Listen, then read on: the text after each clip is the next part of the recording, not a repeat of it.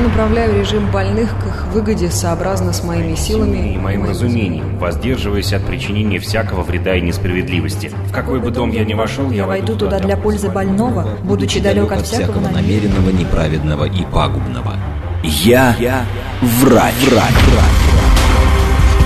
Программа о том, что помогает и что препятствует развитию здравоохранения в России и мире. О том, как жить, чтобы никогда не болеть.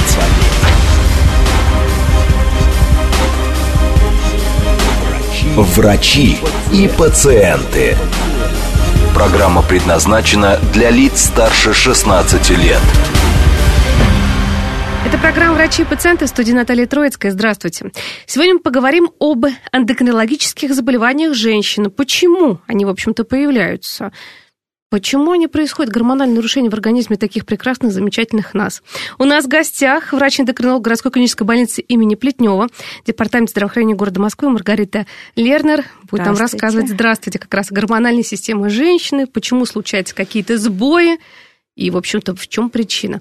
Начнем с, со, э, вообще со основ, mm-hmm. со основ, да? Хорошо я сказала. Итак, какие самые частые заболевания эндокринной системы у женщин встречаются? У нас здесь в России, может быть, в мире где-то как-то по-другому, и статистика другая. У нас чем-то чаще болеют. Я бы, наверное, не выделила что-то чаще в России там, и в мире, так. Именно для женщин.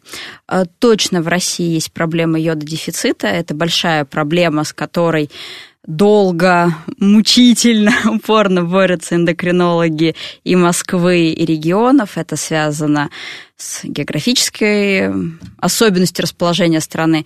Мы все живем в повальном йододефиците, наверное, только какой-нибудь Приморский край, и счастливо не знает спасается, об этих... Да, спасается, и счастливо не знает об этих проблемах.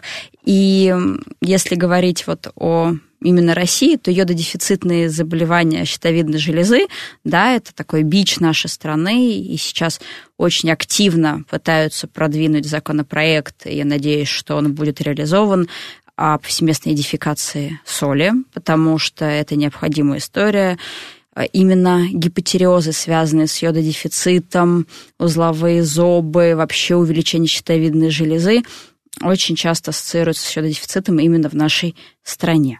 Угу. И это вот, наверное, то, о чем хочется сказать именно в нашем регионе. Угу. Э, да.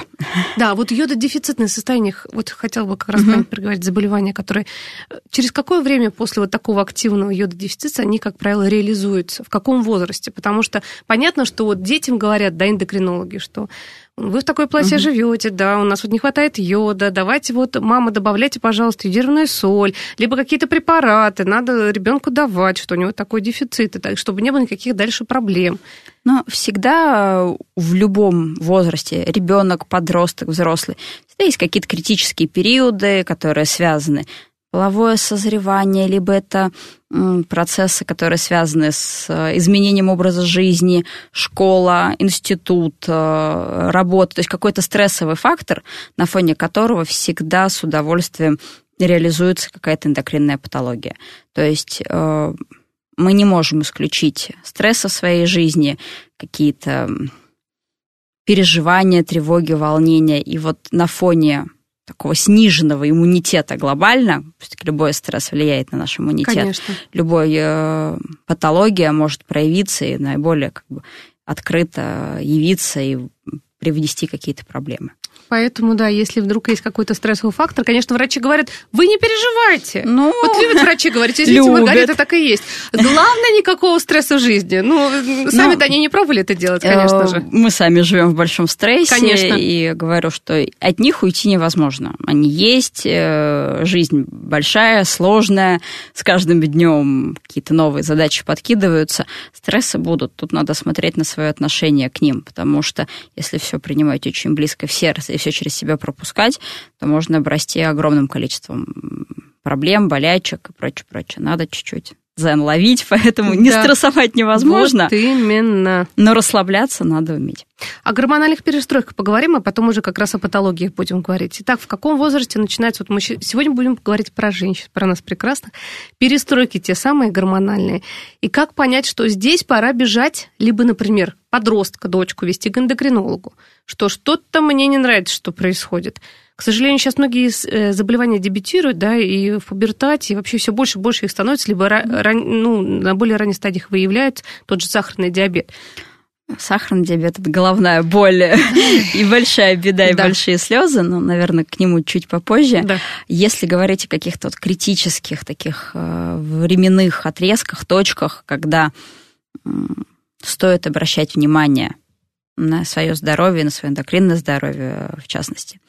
Это, конечно, подростковый возраст у девочек, вообще начало полового созревания, такой критический период, когда организм претерпевает ну, просто бурю гормональную, и, естественно, в этот момент надо отслеживать состояние, следить начало менструального цикла, не слишком ли оно раннее, или, наоборот, нет ли задержки, потому что если средний возраст двенадцать-четырнадцать лет, девочки шестнадцать лет и полового созревания нету, то это, конечно... Это, это не то, что тревога, бежим, бегом ну, бежать. Некоторые... Нет, ждут? Некоторые не бегут, и, восемь не, и когда у восьмилетней девочки менструации тоже не бегут, не делают. Ну, uh-huh. Люди разные. Uh-huh. Подростковый возраст, да. безусловно.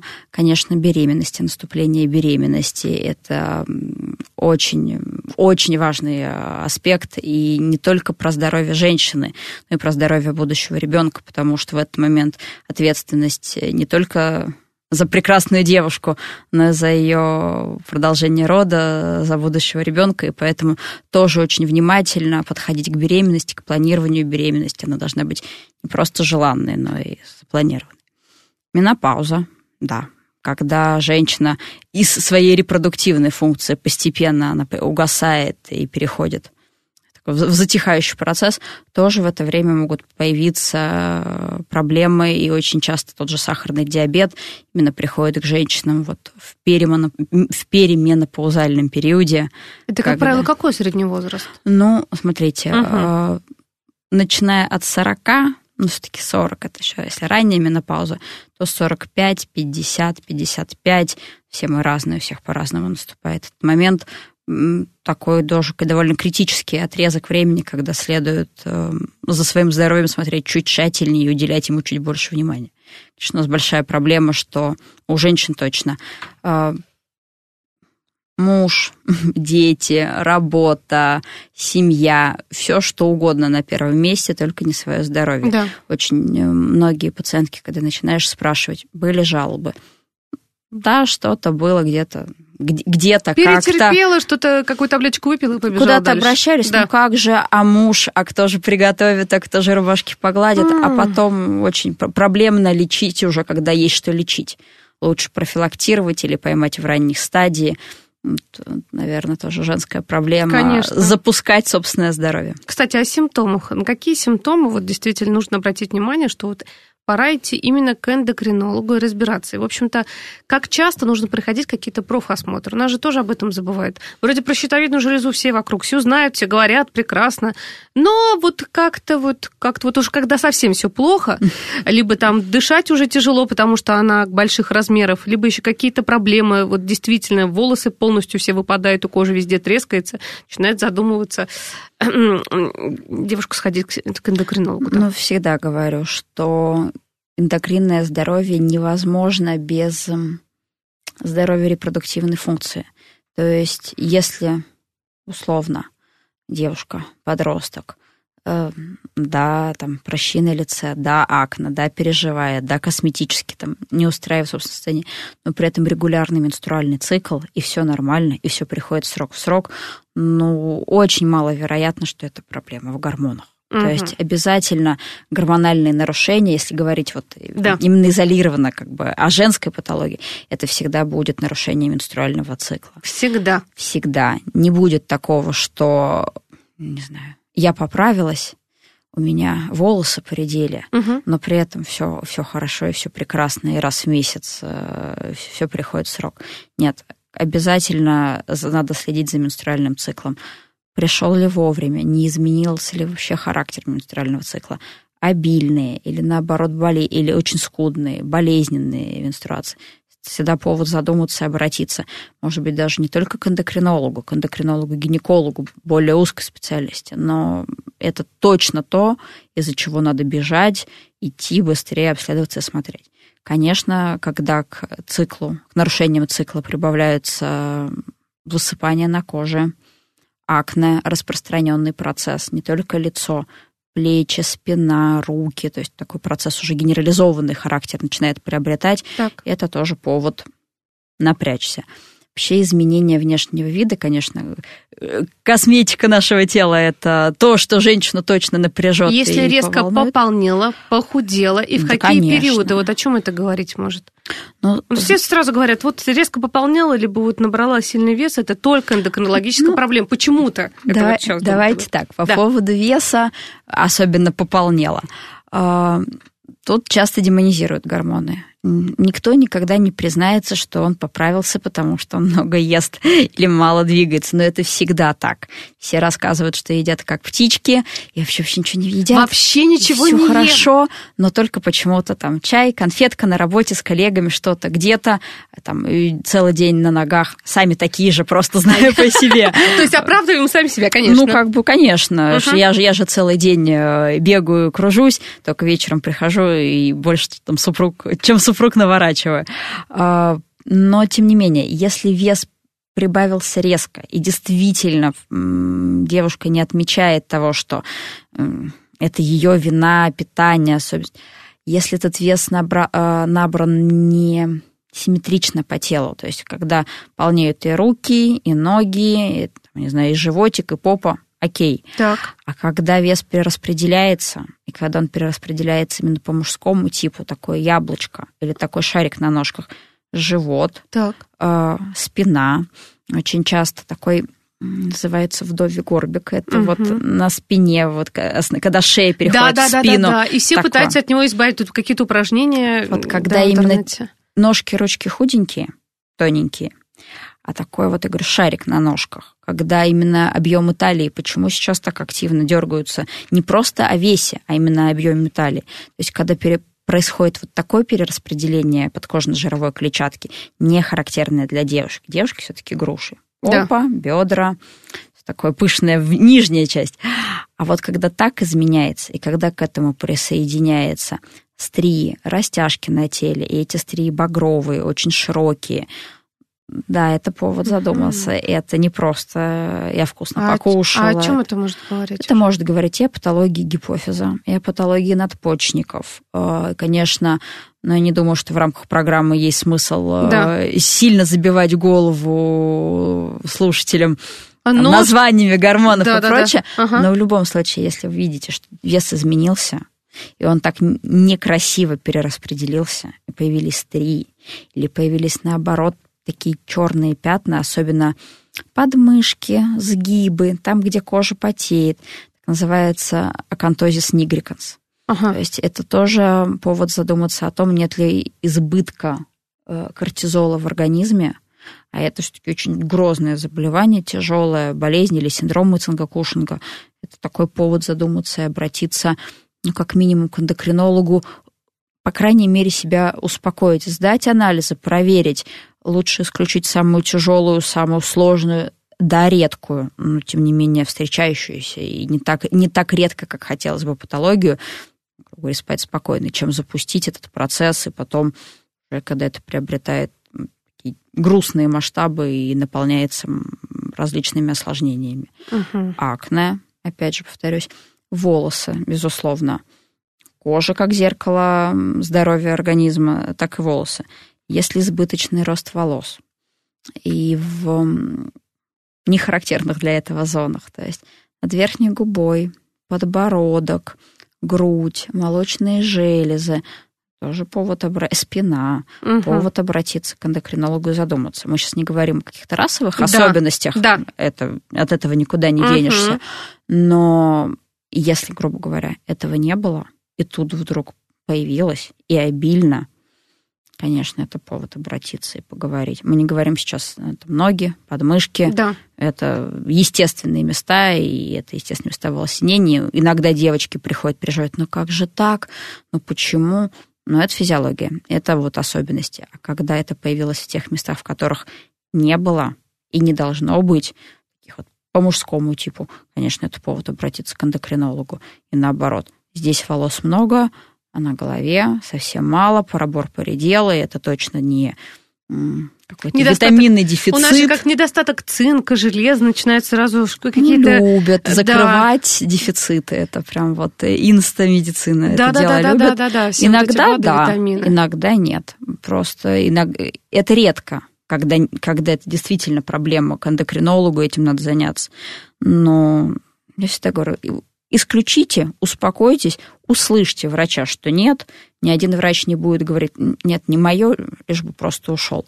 Ну, лучше успокоиться, узнать, угу, и идти закрывать дефициты да. цинка и железа, чем, я говорю, потом разбираться с очень тяжелыми проблемами. Вот мы сегодня не только, конечно, о, о легких, но и о тяжелых проблемах угу. поговорим, но вот хотелось бы, конечно, про диабет обязательно тоже поговорим, да. потому что это такое частое явление, к сожалению. Знаете, мы, мы беседовали с детским эндокринологом, что сейчас диабет второго типа уже появляется у подростков. Это же раньше диабет второго типа, это ну, казалось, взрослые. Бабушки, дедушки. Да. да, это сейчас пандемия. Неинфекционная пандемия по всему миру. Это дальше хуже. Вот, это просто Точно. вот такая печаль и беда, за которой нужно, я не знаю, следить активно и как-то помогать выходить из этой ситуации, хотя бы на ранних стадиях это выявлять. Но пока я хочу про профилактические осмотры, диагностику. Угу. Любимые щитовидной железы и вообще гормональные, как говорится, статусы женщины. Угу. Что нужно в каком возрасте сдавать, как часто? Если проблем, например, нет. Я неплохо себя чувствую, но за собой хочу следить. Раз в год иду, там, например, сдаю какую-то там панель гормональную или еще что-то, и на что-то обращаю внимание. Либо пока все нормально, можно до пятидесяти лет проходить, а потом и на УЗИ щитовидной железы, глядишь, зайду, вот как-то так. Ну, смотрите, если говорить о щитовидной железе, царица гормонов, лю- любимый орган... Красотки, конечно, в виде бабочки все конечно, это прекрасно же знают, конечно. Любят. Хотя бы банально, ТТГ один раз в двенадцать месяцев. ТТГ – это гормон гипофиза, он отвечает за работу щитовидной железы. Это ее такой директор, контролер ее эффективности, ее работы. Если с ним все нормально, все хорошо, ради бога, не мучайте ни себя, ни свой кошелек, да. и, и как, как угодно. Не сдавайте огромные панели антител, эм, уже там, периферические гормоны щитовидных, в этом смысла нету. Если ТТГ хороший, значит, дальше все будет хорошо. Если мы говорим о девушках, которые планируют беременность, то к ТТГ, конечно, хочется, чтобы сдавали как раз антитела к тканям щитовидной железы. Почему? Потому что аутоиммунный тиреоидит проблема частая, да и не проблема это, наверное, ну, довольно часто распространенное заболевание, прекрасно поддающееся лечению, проблем с этим нет. Но если мы говорим о планировании беременности, то очень важно, чтобы тот самый пресловутый ТТГ был в определенном референсе. И это будет зависеть от наличия или отсутствия антител к тканям щитовидной железы. Поэтому лучше сдать, проверить. Их не надо сдавать каждый божий год. Они либо есть в организме, либо они нет. Вылечить их невозможно, да и нет смысла. Это родинка на теле, ваша индивидуальная особенность. Да. Но перед беременностью сдать обязательно надо. Так, ТТГ раз в год, УЗИ щитовидной железы. Если есть проблемы с ТТГ какие-то, да, безусловно, надо. Поголовно делать ежегодно смысла нету. Очень часто грешат именно гипердиагностикой. Пожалуйста, хотите, сделайте. Убедитесь, что все спокойно, хорошо. Если есть узелочки, тоже за ними надо наблюдать. Бывают хорошие, бывают плохие, бывают те, которые требуют контроля, бывают те, которые... активного контроля. Бывают те, которые этого контроля не требуют. Угу. Но вот точно этим... не пренебрегать, а наоборот, спекулировать на, это, на этот счет не стоит. Если с циклом э, менструальным проблем нету, то тоже на половые гормоны в принципе не надо заморачиваться и в плане сдачи. Если есть проблемы с гормональным циклом, то сдавать надо на второй-третий день обязательно для оценки репродуктивной функции. Стандартный ЛГ, ФСГ, эстрадиол. Если есть подозрение на гиперандрогению, на избыточные мужские половые да. гормоны, тестостерон, обязательно глобулин, связывающий половые гормоны, потому что такой важный, угу. даже не гормон, а именно помощник для оценки истинного статуса. Прогестерон. Если есть проблемы с овуляцией, зачатием, это как раз СПКЯ, проблема частая. больше гинекологическая, наверное, проблема, чем эндокринологическая. Но, тем не менее, Но, тем эндокринолог не менее. занимается как раз поликистозом яичников. Поликистоз – большая проблема, да. и такая сложная, мультидисциплинарная. Там должны быть и гинекологи, и эндокринологи, и психологи. Но, тем не менее, то есть, если есть проблемы с циклом, да, половые гормоны, второй, третий день цикла ЛГФС, гастрадиол, на, в середине менструального цикла на прогестерон. Обязательно биохимический анализ крови раз в год железно. Глюкоза обязательно, как угодно. Если что-то смущает, то глюкозотолерантный тест. Делается это в любой поликлинике, это несложно, делать надо. Если девушка беременна, то глюкозотолерантный тест обязательно. Хотя бы один раз выполнить железно. За беременность, да? Ну, конечно, чтобы исключить гестационный сахарный диабет. Опять же, не только про свое здоровье в этот момент думаю, но и про здоровье ребенка. Ну, вот это, пожалуй, такое, что сдала раз в год, успокоилась, дальше Живи пошла, спокойно. Все хорошо, спокойно, конечно. Да. А вот гликированный гемоглобин, кстати, в каких э, ситуациях назначают? И сами себе назначают некоторые, чтобы не сдавать глюкозу, а сразу посмотреть сахар там раз в год за последние три месяца. Ну, гликированный гемоглобин, да. это такой... Э, давний маркер компенсации сахарного диабета. Насколько хороший средний сахар за последние три месяца у человека. Если говорить о гликированном гемоглобине без, без сахарного диабета, ну, просто я вот да. захотела, пришла, рутину сдала, я бы, наверное... вот так изолированно, отдельно не сдавала. Потому что гликированный может быть неплохой, при этом бывают проблемы, глюкоза натощак, проходит глюкозотолерантный тест, выявляются какие-то нарушения, а гликированный нормальный. Или вы случайно сдали гликированный, а за эти три месяца все было неплохо, а за месяц плохо. То есть это средняя цифра, средняя температура по больнице, и на него вот так опираться как на единственную точку эффективную, я бы, наверное, не стала. Если uh-huh. говорить о, вот, о человеке без нарушения углеводного обмена.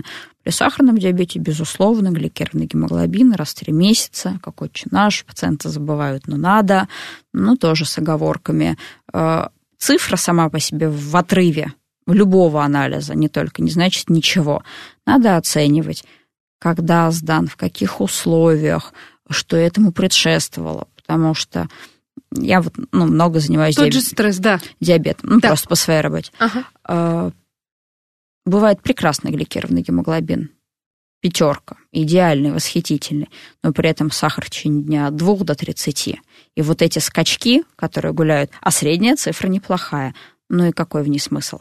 Она не отражает истинной картины. Поэтому анализы хорошо. Важно их интерпретировать, и все-таки лучше интерпретировать не самостоятельно, а с лечащим врачом, который знает, понимает, видит картину чуть шире, чем вот просто бланк-анализ. Конечно, а то мы сами себе врачи же любим ну, по интернету да. себе диагноз поставить и полечить, и, и считаю, диету что интернет подобрать, надо... и все, что хочет. Ну, ну, хватит, нет, без интернета мы, конечно, никуда. Ну, как же, ну, поспорить с врачом... в плане медикамен... медицинской информации точно нужен контроль какой-то, ага, по-любому. Понятно. По-любому. Вы знаете, вот плавно сейчас переходим все-таки к сахарному диабету. Хотя у нас столько других заболеваний эндокринной системы, но мы прям вот никак не можем от него отойти, потому что это горячая тема и такая очень серьезная, очень-очень-очень. Я, я думаю, мы долго не отойдем вот, от скажите, него. Вот скажите, вот диабет второго типа. Почему он так просто захватил уже мир, и Россию захватил, и не хочет отпускать? Все из-за неправильного образа жизни, питания, стресса. Что? Почему влияет, что действительно молодые девчонки, мальчишки уже там, в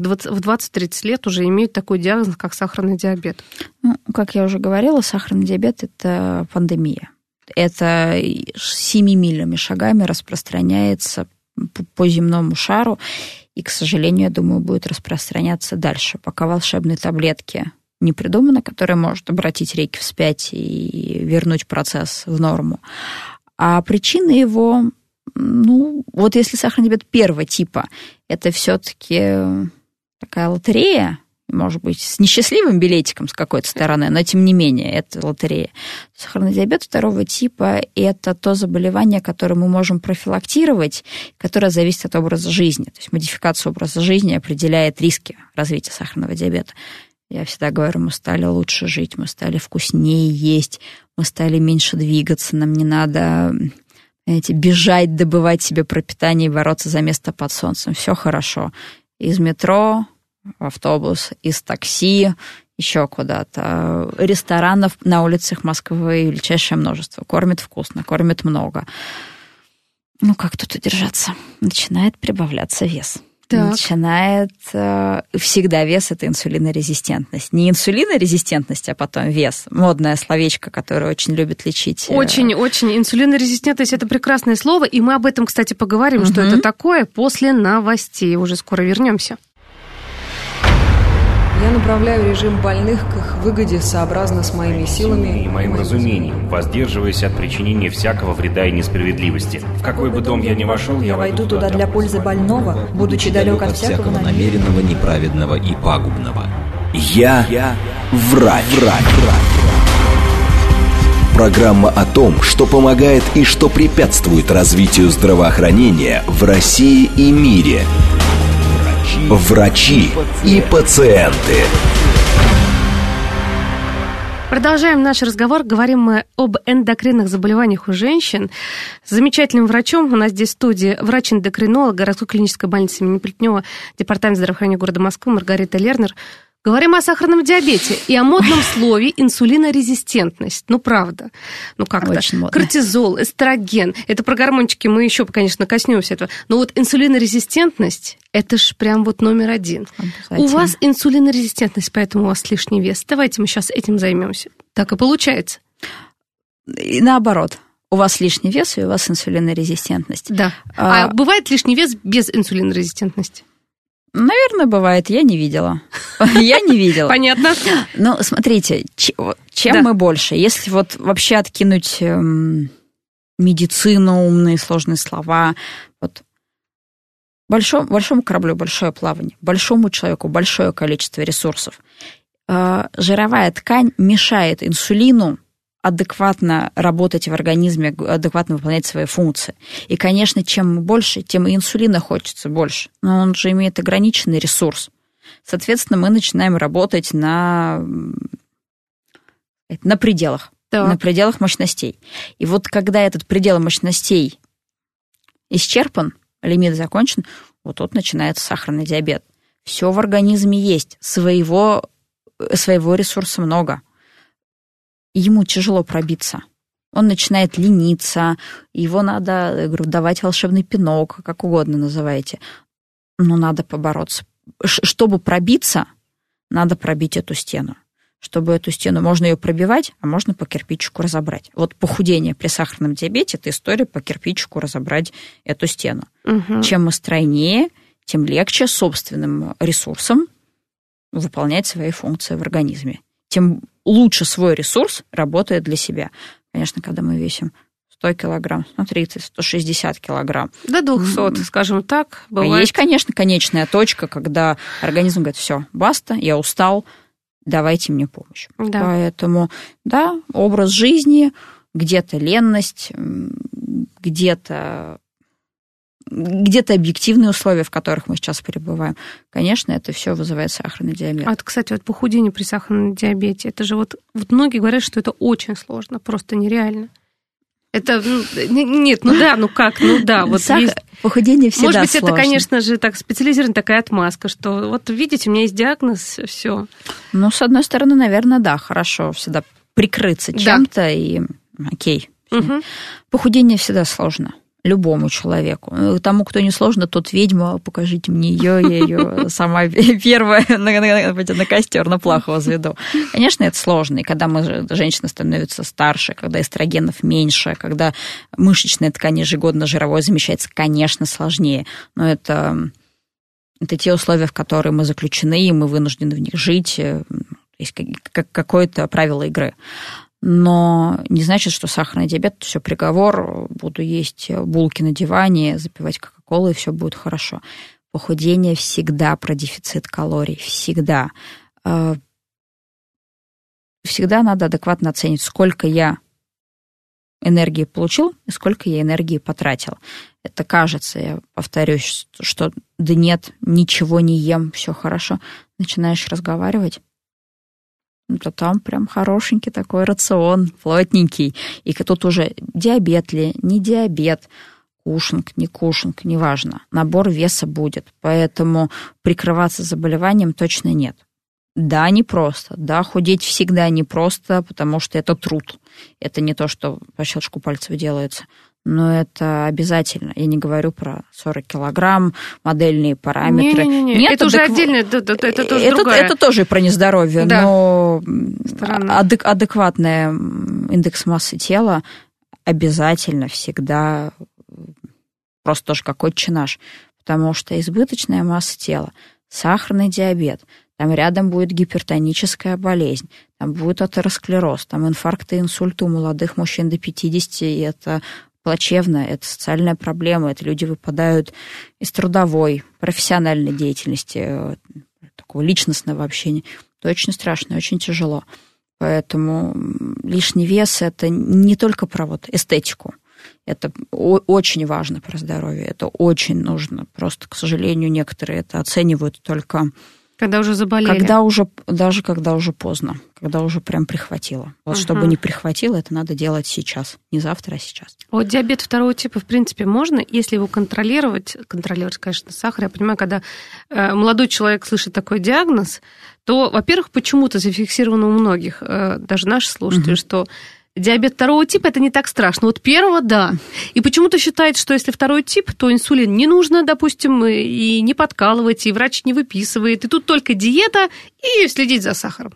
Все, и понеслось. Ну, нет, все сложнее. Я бы точно не сказала, что и диабет первого типа не приговор, и диабет второго типа не приговор. Все бывает, все случается. По поводу первого типа диабета точно могу сказать. У меня есть пациенты, мои любимые, абс- абсолютно любимые люди, которые... Ну, вот так сложилось, что я была первым врачом. Мы с ними начинали этот путь. Есть желание здорово, полноценно прожить свою жизнь. Прекрасно. Они следят, делают, контролируют. Да, это, я говорю, где-то занудство. Чуть больше. Ну, что поделать? Что-то организм делает... Не что-то, а все делает организм на автомате. Теперь он какую-то часть функций возложил на хозяина. Ну, поделать. Прекрасные, хорошие ребята женятся, детей заводят, карьерные какие-то успехи покоряют, и все чудесно, все прекрасно. То же самое с сахарным диабетом второго типа. Да, случилось. Никто не отменяет контроль, никто не отменяет желание заниматься собой, своим здоровьем. Есть случаи, когда на диете достигают компенсации и даже ремиссии без медикаментов. Такое бывает. Да, это сложно удержать. И, наверное, сейчас скажу не как врач, но, может быть, это и не нужно, потому что это всегда очень большие и тяжелые ограничения. Это иногда эмоционально тяжело. Да. Но как бы, это реально, это возможно. И... Я говорю, я просто очень много вижу пациентов с диабетом. Есть те, которые хотят, и все хорошо. Есть те, которые не хотят, и все грустно. По поводу инсулина, угу. показаниям. Да, изначально сахарный диабет второго типа не предполагает потребности в инсулине со стороны. Но ситуации бывают разные. Это бывают иногда очень высокие сахара, которые невозможно удержать на таблетках. Это иногда бывает сопутствующая патология, которая является противопоказанием к назначению таблеток. Бывают э, острые состояния э, там, или оперативные вмешательства. То есть те ситуации, когда дополнительно нагружать организм таблеткой не стоит. Угу. Я говорю, инсулина бояться не надо. Мы все... Но боятся, что все как посадят, посадят и на всю жизнь, ну, и я с него никогда не слезу, и я буду зависима, а мало ли что. И, ну, в общем, грусть, тоска начинается. Говорю. Вы да. инсулинозависимы, я инсулинозависима.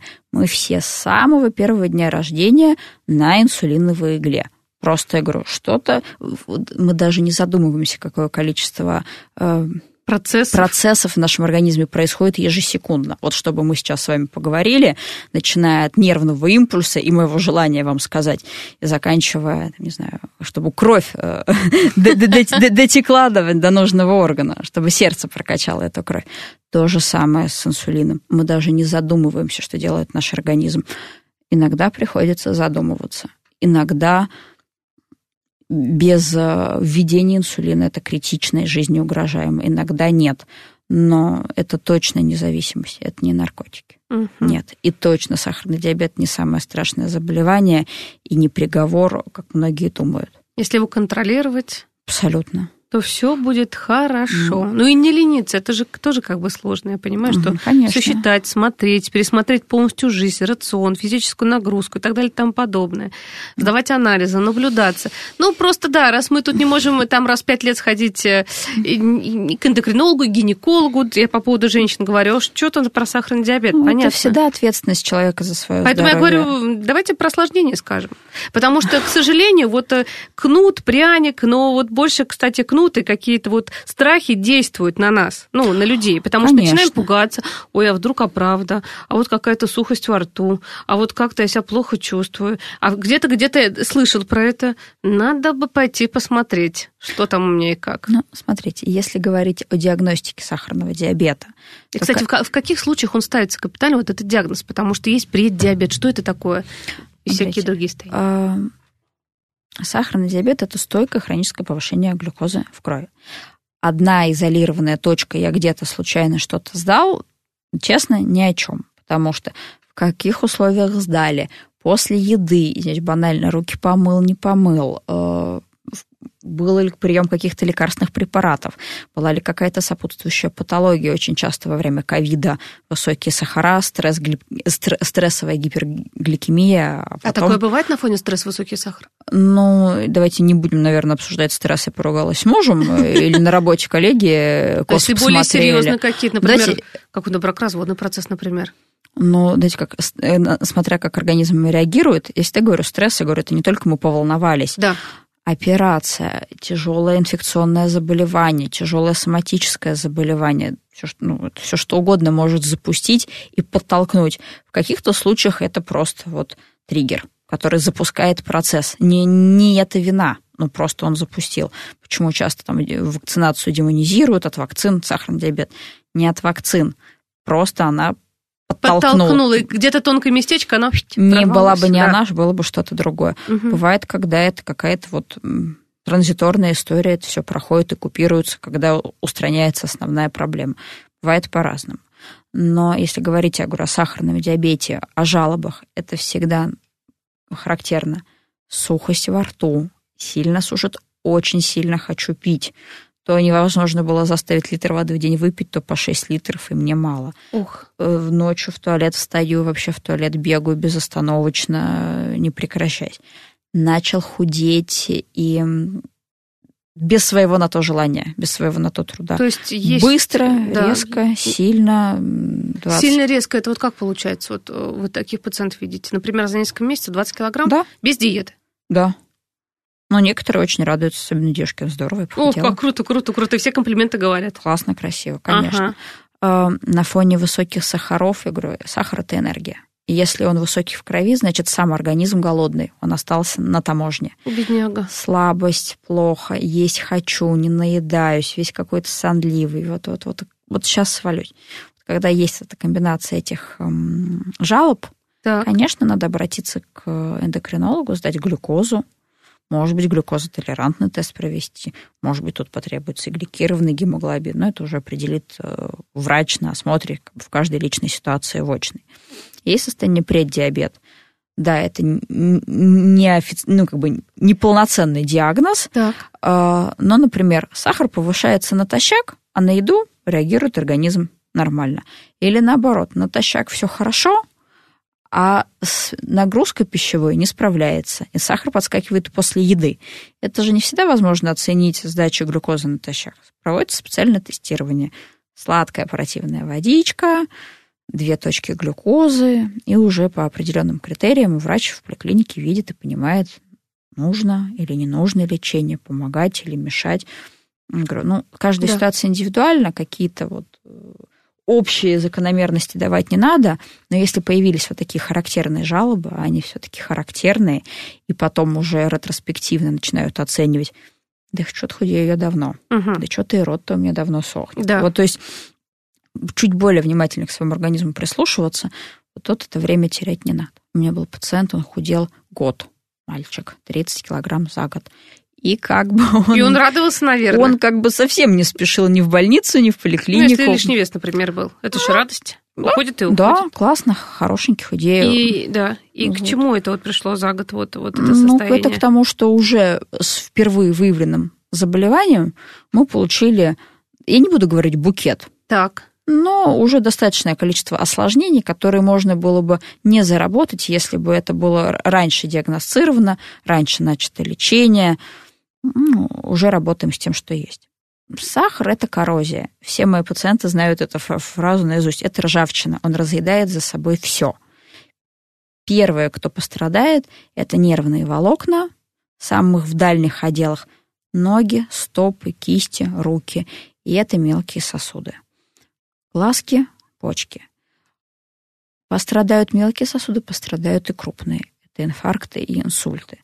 Сахарный диабет, он как магнит на себя притягивает или как бусы на ниточку соберет такое количество осложнений, начиная от того, что глаза не видят, почки не работают, это диализ, инфаркты, инсульты, забитые холестериновыми бляшками сосуды в нижних конечностях, ноги не идут, там уже трофические язвы с ампутациями и прочее, прочее, прочее. И заканчивая... Да, сейчас хорошо. Мальчики напрягутся. Слушайте, эректильной да. дисфункцией. Вот, заканчивая. Это, я говорю, просто напугали так, но ну, за этим надо следить на самом Конечно. деле. Потому что это все очень чревато, это опасно, тем Если более... Если есть предрасположенность в семье, вот там, а у меня папа, мама. Вот генетика, да, она вот прям хорошая. Для второго роль играет. Типа очень, очень. Это м, такое именно... Угу. Опосредованное с наследственностью, с семейной предрасположенностью заболеваний.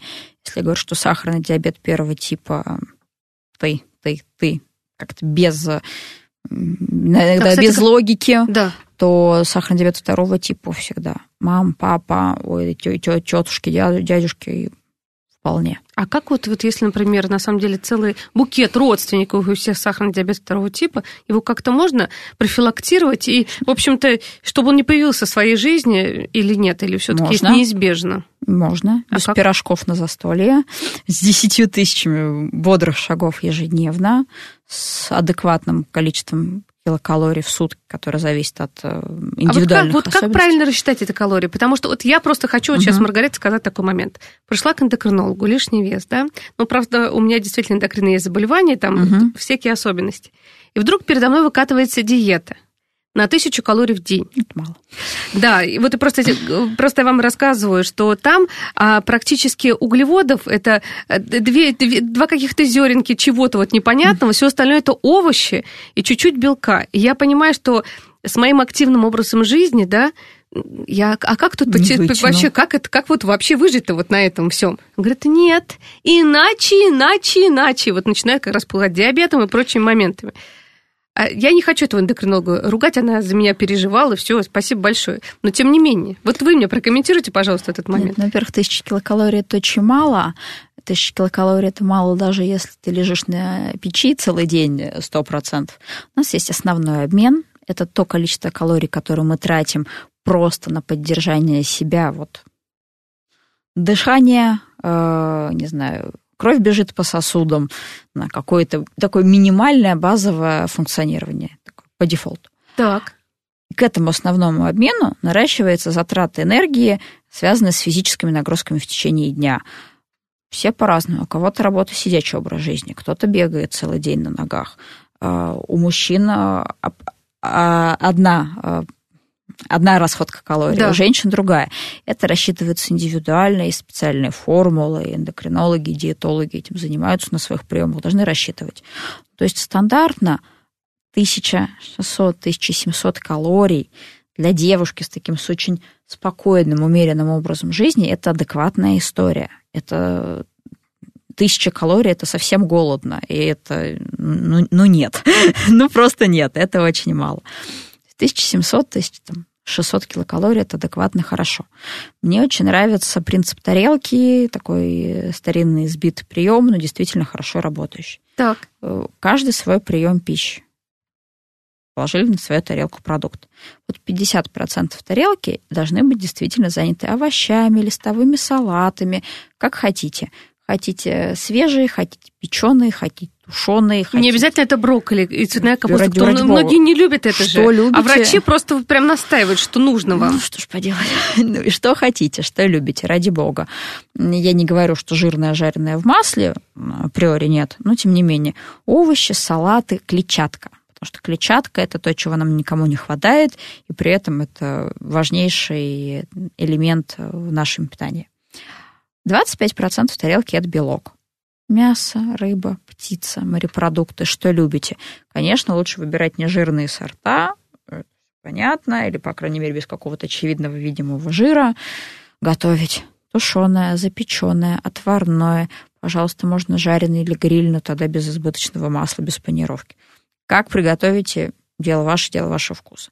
двадцать пять процентов должны быть отданы углеводам. Всегда. Углеводы – это наша энергия, это бензин для нашего внутреннего автомобиля. Мы без углеводов не сможем. Почему при диабете, в дебюте, вот в остроте момента худеют? Не все получили, просто все осталось на периферии, все равно голодно.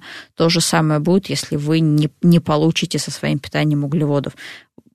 Организм, да, вы похудеете, безусловно, так. Потому что организм сам себя начнет поджирать.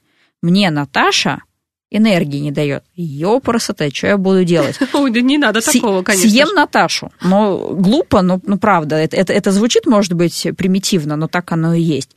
Поэтому углеводы нужны. Другое дело, что углеводы бывают разные. Сдобная булка с повидлом.